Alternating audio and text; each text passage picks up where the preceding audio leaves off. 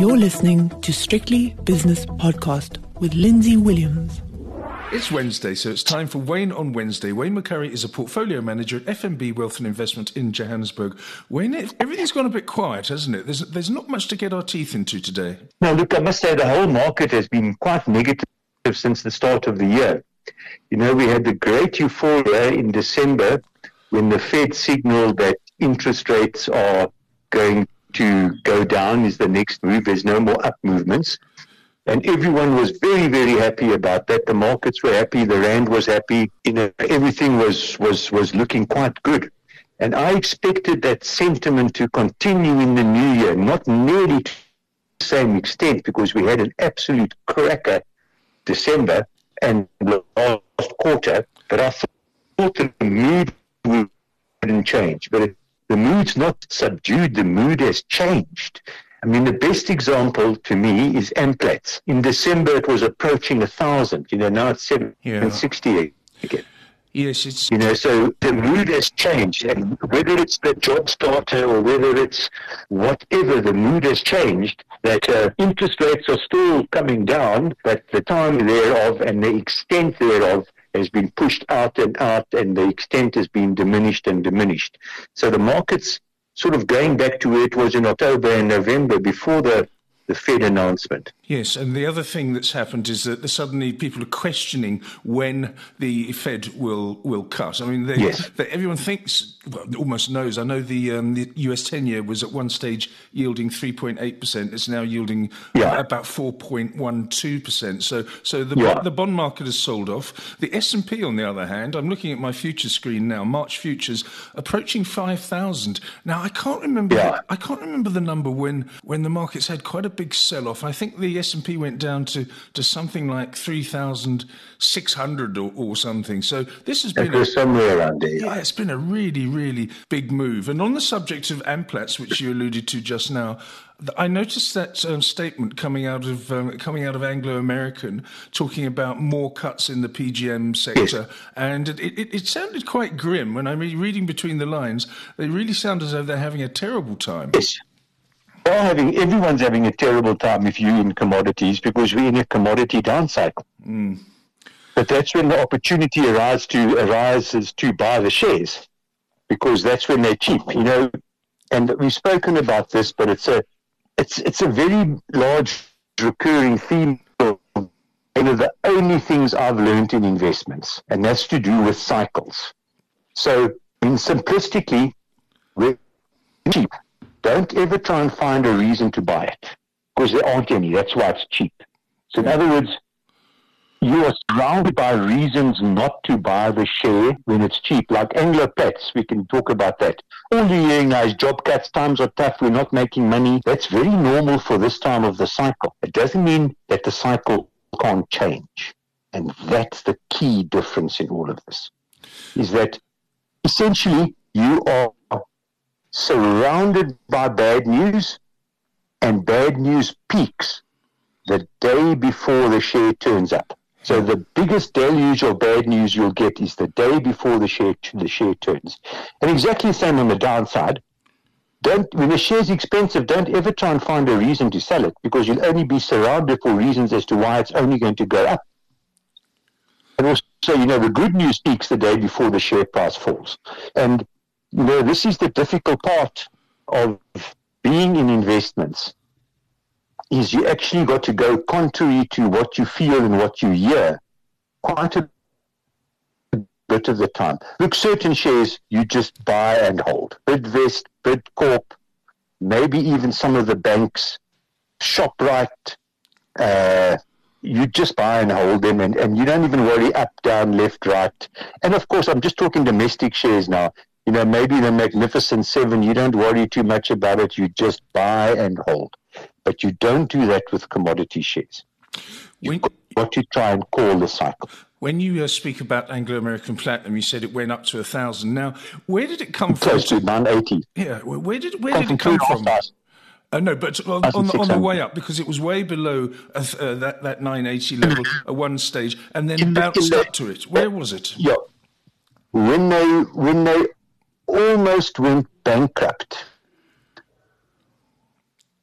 2015, I think it got to 250 bucks, and the next stop was two and a half thousand. Mm. But very recently, it got to about 630, and then it bounced up to a thousand it's back at 760 well you see this is interesting because we had that bounce back because people uh, had, had, thought that the cycle was over and it was due to, to, to go on a, on a, bit of a charge. It's now come back. And if you're a chartist you'll probably be looking at that that relatively short period of one year or something and you'll say okay it's done exactly right what, what it should do. It's gone up, it's come back down again, made a double bottom, which is a quite a powerful uh, formation in many people's eyes. And so we should we should go go from here again, whether it be this month or next month, whenever. But uh, that's encouraging. Yeah, it's the yeah. You definitely, yes, the difficulty of the markets, though. If the next inflation number is good, yeah, we'll go back to December. Now, a lot was put on the jobs report that came out on Friday. Now, I'm not a, a, a contrarian by nature, I, I, or, or as a, an overly skeptic by nature, but I read an article that said the jobs number, because remember, if, if, if, listeners don't know about it, it was so powerful. It was incredibly powerful. And I read an article, and this person said, you know, this looks a bit strange. And they mentioned two things. They said, first of all, you know, with statistics, lies, damn lies, and statistics, they say the January adjustments they make to get, you know, the seasonal adjustments they make in January, and many other reasons, and they even mentioned the COVID base. They say the Department of Labor in America has an incredibly difficult task getting the January numbers right in particular. Okay. So there's there's revisions and all of that, but I mean that's statistics. But the second thing I mentioned was quite important. The numbers that came out on Wednesday and Thursday, the household survey. The household survey showed zero jobs created in the last year, not the last month, the last year. How can that be? And they showed, I don't know. And they showed in the household survey, they showed that the wage growth was 2%, not the 4% that the Department of Labor, the, the, the, the monthly Friday jobs report came out. Hmm. So, you know, what's right, where's right, who's right. But anyway, that doesn't matter. If the next number is positive, be it jobs or inflation, we'll go back to December. If the next number is negative, we'll just carry on in this malaise. So, in other words, what I'm saying is it can actually turn on the proverbial sixpence, on the ticky. Yes. Just every, everything's data dependent. So now no one says job cuts in March, not as sausage. But if the inflation, next inflation number comes out and inflation comes in below consensus and the next jobs number comes out and that's a poor number, a rate cut in March is back on the cards again.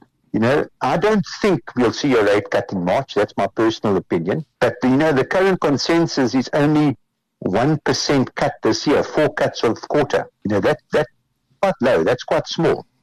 Yeah. And, but everything's auto dependent. So it can literally charge, it can literally change positive or negative depending on the next bit of data that comes out. Yes, exactly. I don't know why the Fed ever, ever, changes its stance anyway. Why don't they just say, "Well, if the da- data's good, we'll do this. If it's bad, we'll do that." And we can't we can't tell any more than you can. I, I don't know why they, they keep on coming out with these press conferences and everyone hangs on Jerome Powell's every word. He's going to say the same thing. Not yet. Yes, he does say the same thing. You will consistently say the same thing if inflation is above the target range mm. consistently. Yes, yes. Now, now what we but but what we must all recognise is that this cycle, it's still a cycle. Interest rates, inflation. Now, it's still a cycle, but it's actually very different to previous cycles on a positive viewpoint.